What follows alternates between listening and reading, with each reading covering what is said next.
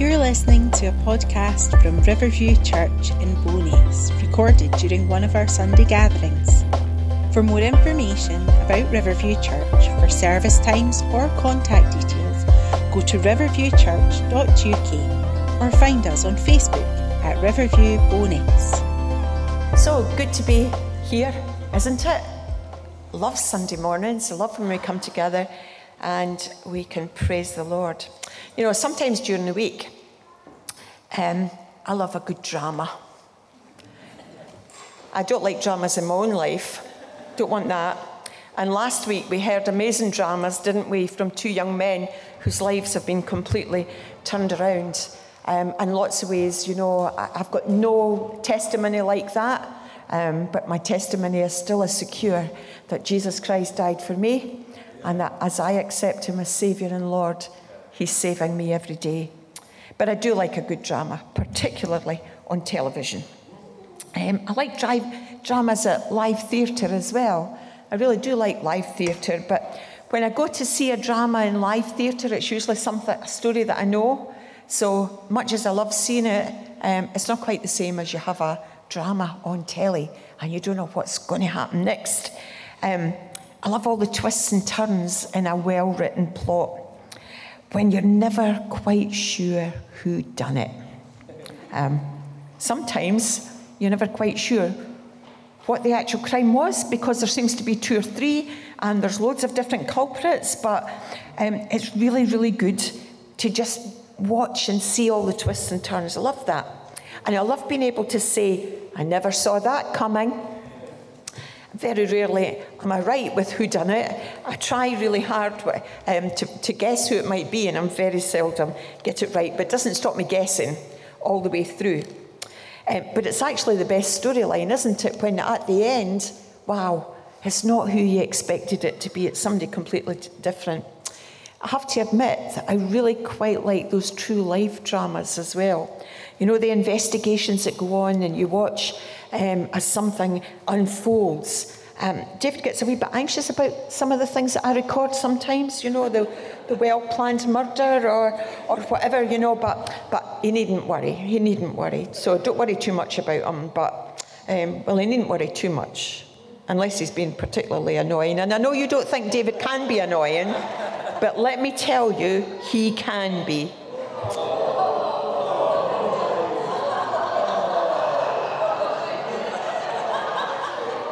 How are they all on your side? I don't know. But, you know, as I look at these true crimes, is Ross here this morning?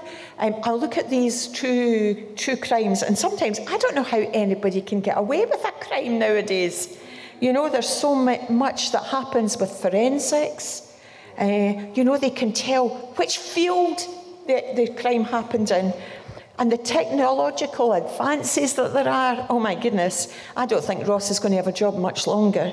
Um, but if it's, if it's anything like it is on that small screen. So anyway, you've not come to hear me talking about dramas. Well, you have actually, because there's a couple of chapters in the Old Test in an Old Testament book which has all the makings of being that kind of real twist and turn kind of drama. Um, twists and turns, goodies coming out on top, baddies getting their comeuppance, something you wouldn't expect, and a happy ending. I do like a happy ending. I like when the culprit's dealt with and the goodies are rewarded. That's what a good drama has to be. And this story has it all. I'm not going to read it just now because although it's two chapters, um, they're quite long chapters, but you can read it later in Judges four and five. It's a story which sparks off quite a lot of controversy among biblical scholars for quite a good number of reasons. So you have a look at it later and see what you think. But the ladies who came to our Bible question time discovered that there's a lot of questions can be asked about this story.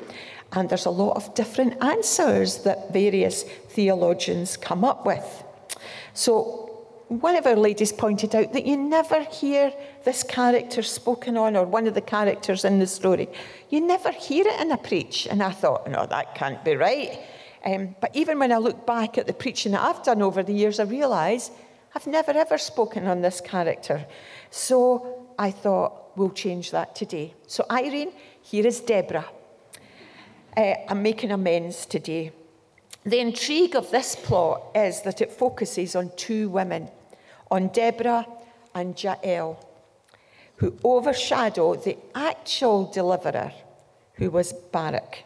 And in a nutshell, Deborah initiates the action in the name of the Lord, and Barak's refusal to go into battle unless she goes with them leads to a prophetic word that the Lord's going to hand Sisera, the enemy army's commander, he's going to hand him over to a woman, and Barak won't get the credit. But the woman turns out not to be Deborah, which you're expecting, but Jael. Oh, the twists and turns of a really good drama. And I want to call this two is better than one, and three are better still. But let me set the scene for you, because it's of great significance here. God had brought the children of Israel out of Egypt and into the promised land. It took a long while, but he did it. He'd done his part. And instead of the, the people rejoicing at the victories that God had brought them, they're much more inclined to look at the inhabitants, inhabitants of the land and worship their idols and follow their pagan gods. So they've come out of the pro- out of Egypt into the promised land. They've seen all that God could do for them, but they decide that they will follow the, the gods that they can see, because there's idols that are little wooden idols or the little metal idols, and, and all of that is there for them to see. Israel's true God, the one who'd led them all the way, the one who'd provided food and water for them, even in the desert, the one who had ensured that their clothes never wore out, their sandals never wore out. They had given them victory over all their enemies they'd forgotten in favour of wooden idols. The theologian Alistair McGrath sums it up like this. The Israelites forgot their God and served the Baals and the Asherahs. And as a consequence, God was angry. Can you understand that? And he, so... He let their enemies oppress them. But he never left them. He never, ever left them. And he raised up judges who could lead the people. When the judge did what was right and good, the people followed, and there was peace in the land. But as soon as that, that, um, as soon as that judge died, the, and a new judge, judge was appointed, suddenly they went back to the old ways, looking at what they could see and taking that as being right, doing their own thing, worshipping those pagan gods. Now, does that remind you of a time in history, maybe much closer to home, when people decide not to ask God, but to do their own thing? I was thinking, you know, what a different place Scotland would be if our government sought God and did what he said to do. How much more just we would be. How much more compassionate would Scotland be? It's a question we can leave to be answered at a later date. God had brought his people into the promised land as he'd promised Joshua, their leader, and he had followed everything that God said. But when they, they came into that promised land, the Canaanites were not completely banished from the land. There were still pockets of them here and there that God said still had to be dealt with. But that never happened. And as those pockets that hadn't been dealt with, as they went on and on and on, they became stronger and stronger. And that's what's happening here. The book of Judges is a catalogue of the ups and downs of the Israelites as they followed their judge leaders. It makes incredible reading. It's a fantastic um, drama, but it's also an extremely turbulent time. And at the very end, the very last verse says, in those days, there was no king in Israel. Every man did as he saw fit. Says it all, doesn't it? Really sad time for God, that he's done everything he promised his children he would do, and yet they were turning their back on him. So at the start of chapter four, we begin to read about the judge who came after Ehud. Ehud had been a really good judge, and there had been peace in the land for eighty years. Queen Elizabeth managed seventy, Ehud managed eighty. But when he died, true to form, the Israelites went back to their old ways. So God sold them into bondage, and he sold them into bondage in the shape of Jabin, who was one of the Canaanite kings. One more thing before we actually get to the plot. Let me introduce you to the characters in order of appearance. First of all, there's Jabin, king of Hazor in Canaan. He's a wicked, wicked king, and he's oppressing Israel really dreadfully. Deborah's next on the scene. Um, she's a prophetess, and she's judging Israel. She's the judge in Israel at this, this time. And she's out and out for God. If God says it, she trusts him completely and does what he says. Next, we've got Barak.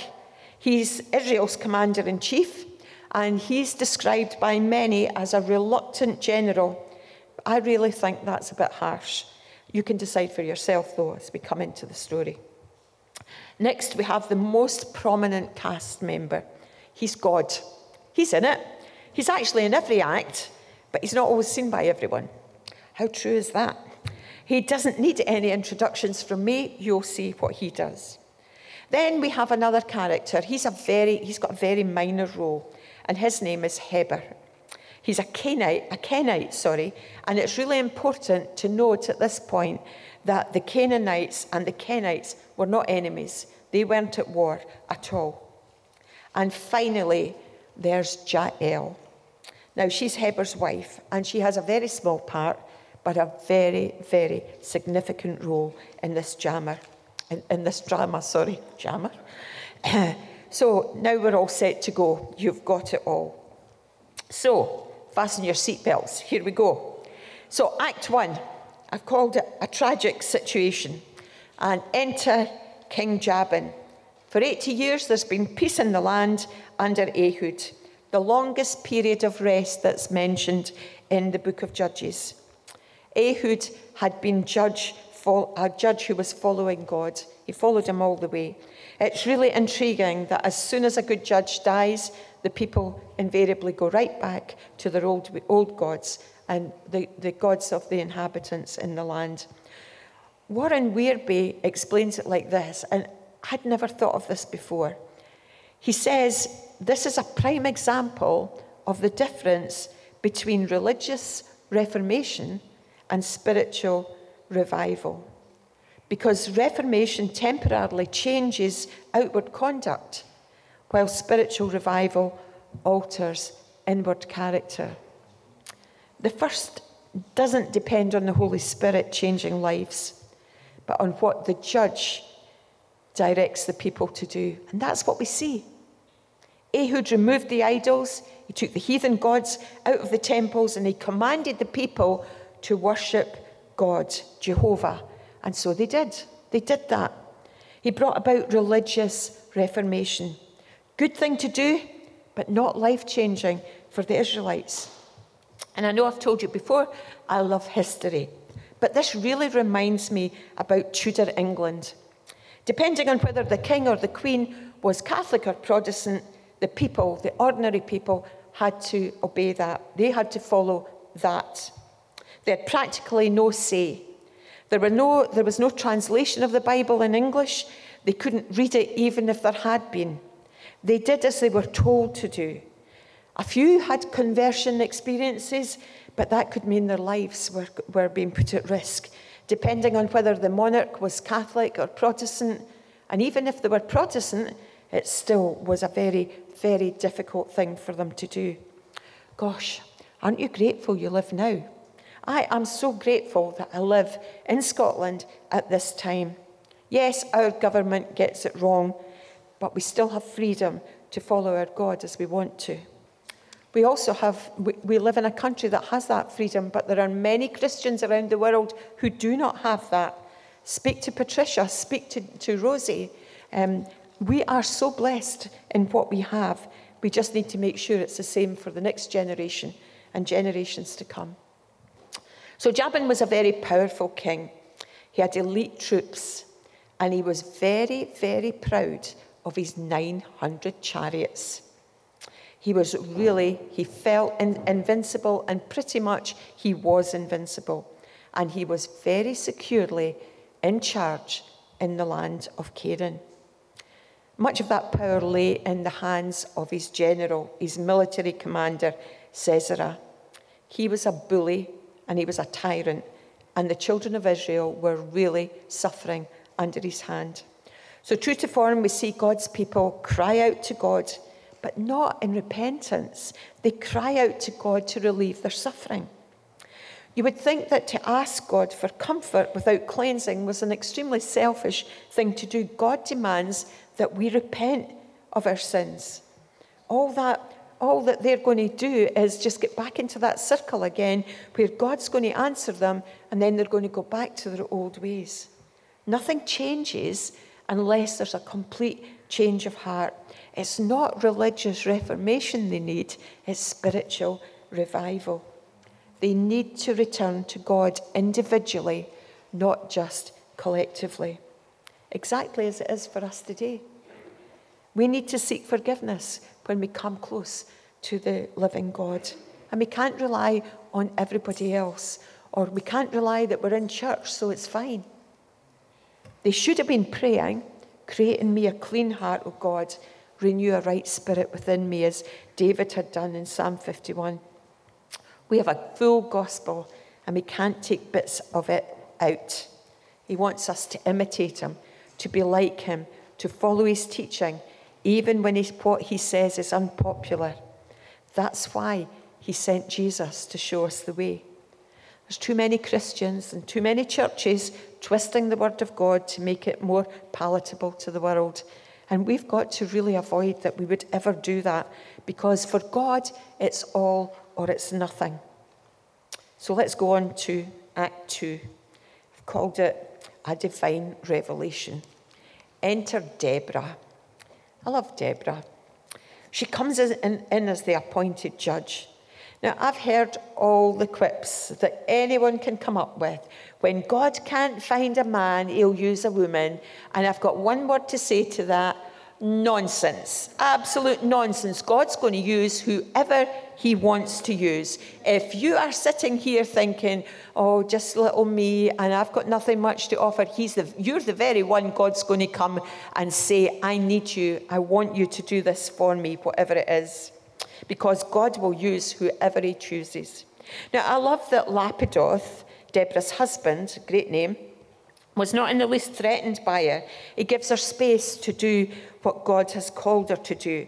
Now, I know that there's some debate, and all you theologians sitting out there could say that there's some debate about Lapidoth. Was he really, was, was that really her husband? Or is it just a word that means she was really zealous? If you want to know more about that, Evelyn Burns is the person to go to, because she's the one that started it at Our Lady's Question Time.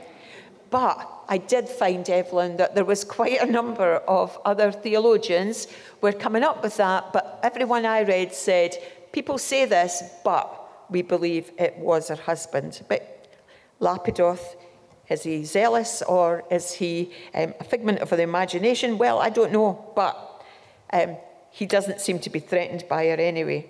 So here she is, she's leading, she's hearing from God, she's prophesying, and she's judging the people.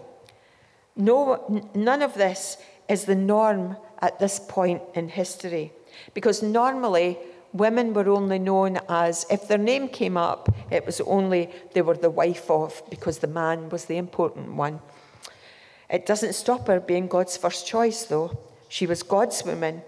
And she said she's a different kind of judge from Ehud, Ehud because she, she calls herself a mother in Israel. I love that phrase, a mother in Israel. And the people came to her because she was God's, and she spoke God into their lives. So God revealed to Deborah his plan for the people. She was to go to Barak, and Barak was to bring together Israeli troops and draw Sisera's army into a trap near Mount Tabor, because God was going to defeat them, defeat their enemy. And she knew that this was God speaking. And so she went straight away to Barak and she told him. She knew when God wants to glorify himself through his people, he always has a plan to follow. And you know what? That is exactly the same today. That's why it's so important we come together to pray. It's great to pray on our own. Yes, we desperately need that. Never give that up. But God works when we come together. It's so good. It was, it was so good on Wednesday night to see so many of you online as we prayed together and we asked God for so many different things. But, you know, it was so good that we could say amen to each other's prayers as well. God has plans for Bowness. He has plans for Riverview. And it's so important that we come together and pray. So we meet in person to pray on Wednesday. Make sure you're there, because God has a perfect plan for Riverview, and he needs every single one of us to fulfill that. He had a perfect plan for his army. He chose the leader. He chose the tribes that were going to take part in the battle. He chose the place where the battle was going to take place, and he chose the plan they had to follow. And he guaranteed the victory. Hallelujah. Some of them would be saying it's back to the good old days of Joshua. Now, I'm not one to say let's go back to the good old days, because I think God still has the best days in front of us. Acts three. There's a choice here of titles. A reluctant participant, or two are better than one. You judge it now. Enter Barak. Uh, he's not the judge, so he gets his orders from Deborah. So a very frank conversation occurs. Um, the kind of con- conversation, though, that a number of men, when faced with God telling them what they have to do, had with God. What about Moses? Here I am, Lord. Send Aaron. I don't want to go. I can't do it. Or we come in the next fit. In the next chapter, chapter six, we'd come to Gideon. How many fleeces do you need to lay before God? Was Barak any worse than them? They eventually did what God asked them to do, and so did Barak. So I'm going to go with the second title. Two is better than one. I'm only going to go if you come too, he says to Deborah. It's such a patriarchal society. Here's the commander of the armies saying, I'm only going if you come too, to a woman. The message puts Deborah's response very succinctly. Of course I'll go with you. But understand, with an attitude like that, there'll be no glory in it for you. God will use a woman's hand to take the care of Sisera. And that woman's not Deborah. I kind of thought it would be when I read it at first. He would learn the hard way that when God says clearly he's going to do something, it's going to happen just as he says. We can always trust the word of the Lord. He's not changed at all. So when push comes to shove, it was Barak who led the army into, charged the army down into the battle. He believed Deborah had heard from God, and he went into the battle. Among the mud and the gore and the blood that would all be there, he did it, and God used him to bring that victory. And it's Barak's name that we see in the New Testament chapter that we know as heroes of the faith. In Hebrews eleven, it talks about Barak's faith in doing it. So I don't think it's right to call him a reluctant participant. Acts four is a, a victorious confrontation. The Lord our God is the leading actor in this scene. Not only has he controlled the enemy army and brought them into his trap, he's also controlled the weather and the storm to defeat Sisera's troops. We don't like the storms when they come in our lives, do we? They're messy and they're horrible. We shy away from them. But as we so often sing, through the storm, he is Lord. He's Lord of all. The storms teach us that we can trust him. The storms show us God at work. And that's the scene here. This is also a scene when we meet Heber. He's a Kenite. They're not at war with anyone. They're great at sitting on the fence. They like to remain neutral. By doing that, they wait to see who's on the winning side so they can throw their hat in the ring with them. So he wasn't an ally of Jabin, but he thought Jabin would likely win the battle. After all, he had nine hundred chariots. How about that? Heber's part in this drama is extremely small. He was to let Sisera know Barak is bringing an army together at Mount Tabor. And Sisera rose to the challenge. He got there. He got his incredible fighting force there. All of them. Did I say he had nine hundred chariots? They're all there. He did. And this was the dry season, because that's when God, when when kings went to war. It's quite funny as you read through the Old Testament, then you you hear that phrase come out, it's the time when kings went to war. Sisera knew he was far stronger than the Israelites. He knew, knew that he had chariots and horses, nine hundred of them, and warriors as well, and that would guarantee him victory. How dare these, these Israelites try to rise up against him? But he didn't reckon on the power of Jehovah. So just at the right moment, God sent a fierce rainstorm. It never rained at that time. That's why they went to war at that time. But here we are, a fierce rainstorm that made the Kishon River overflow, and the battlefield became a quagmire. The water and the thick mud made it well nigh impossible for those nine hundred chariots and horses to move at any speed. Sorry. And the Israelite soldiers were able to easily uh, overpower the confused soldiers and kill them. Sorry, I need a drink.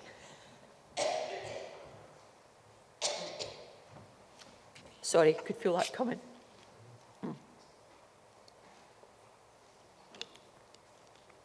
So Judges four tells us every enemy soldier, every single one of them, died in that battle. Only their commander ran away and escaped, well, for a little time. But he was escaping, he was running away, but he was exhausted from the battle. And after running about six miles, he came to a tent, and my goodness, it was Heber's place, the one who had told them that the Israelite army was assembling. So he must have felt this is a safe place to be. So here we enter Jael, Heber's wife. She offered Sisera a place to rest. He thought he was safe. No Israelite soldier would ever come into a woman's tent. Heber was on his side. He was okay. He would be fine. I actually think his big mistake was telling Jael to lie, to lie if anyone came and asked about him, because that meant Jael knew that the Israelites had won the battle, and Jabin's grip was broken. If it had become known that he'd sided with the Canaanites, it'd be difficult for them when they were trading. So she needed to get off the fence, and she did it in the most unfeminine manner. When he fell into a deep sleep, Jael pounded a tent peg through his skull. Exactly. What a way to go. How could she do that? Well, we have to remember that this is a Kenite woman, and they were nomadic. And it was the women who put the tents up and then down when they were moving on. She was well used to getting a tent peg through difficult ground. How she could do this to a woman, another human, I have no idea. But you know what? It's a story that jars with our twenty-first century minds. The Israelites were under terrible bondage because of Jabin and Sisera, and God's will was that, they, that his people should be delivered. It was war, and Jael is to be praised as the one God used to finally bring peace. And it's a forty-year peace that comes at this time, which brings us to Act five, a glorious celebration, and the whole of... Um, Chapter five is given over to this celebration. When the Israelites wanted to celebrate special occasions, they often expressed themselves in song. So the writer shifts genre, genre now, and we move from narrative, uh, um, a narrative phase where we're just hearing the story, and now we've gone into jubilant poetry. You can read Deborah and Barak's song um, later, but that's the last we hear, really, of Deborah, Barak and Jael. Two are better than one, and three are better still. Chapter five finishes with a prayer contrasting the enemies of the Lord who, like Sisera, go out into darkness with the people who love God and are seen like the noonday sun. The story's there in Judges because it tells far more than a battle between two armies or a battle even between two nations. It's a conflict between the forces of darkness and light. It's a battle that still rages in the world. It rages in individuals, it rages in nations, and it rages in the whole world today. I saw an advert for a child's T-shirt recently. Some of you mums will not be buying this. Um, it had a picture of a cool dude aged about six. And it said, "My mum thinks she's in charge." That's so cute.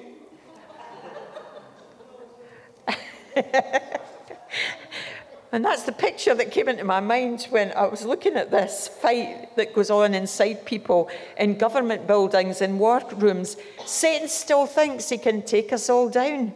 He, I, I don't know that he thinks he can win. I think he knows God will ultimately win, but he wants to take everyone he can down with him. There is nothing cute about that. Nothing at all. He can't win because God will win. Our triune, three is better still, is God cannot lose. Folks, we who know him are on the winning side. The battles still rage, but we're on the side that cannot, cannot lose the final war. So there's always a choice for us. We either love God and walk in the light, or we're his enemy and we stay in the darkness. There's no middle ground. There's no sitting on the fence like Heber and Jael did. They had to choose a winning side. We have to choose the winning side. So make sure you're on the winning side. God will win the final battle. So as the curtain falls on our drama, Romans fifteen and four from the Message says, even if it was written in Scripture long ago, you can be sure it was written for us. Absolutely. That's why we ha- we are, we're so privileged to have our Bible in our language that we can read, because it's written for us. There's so much for us to learn from it. The story of this judge, this army commander, and this Kenite woman speaks volumes to us about trusting and obeying God. God hasn't changed. He never will. He is for every single one of us in this room today, in the same way as he was for his people back in the book of Judges. We need spiritual revival, not just religious reformation. He's the same God with the same power, still speaking to us today. We can trust him, even in the midst of all the troubles of our time. It's most important that we know him. If you don't know him this morning, please come and speak to one of the leaders here. We'd be more than happy to, to introduce you to God. He's waiting for you to come, and he'll never reject you, not for any reason. And for those of us who do know him, resolve to have faith like Deborah. As soon as God said it, she believed him and did exactly what he told her to do. We can trust him like that, and we just have to go with them. So may God bless us all as we journey through two thousand twenty-four with all its battles, which will undoubtedly come for each one of us. Sorry if that's a shock to you, but we know it'll happen. Something will go wrong for each of us, but God will be in it all. Remember, we are children of light, children of God, and he knows what he's doing. Amen.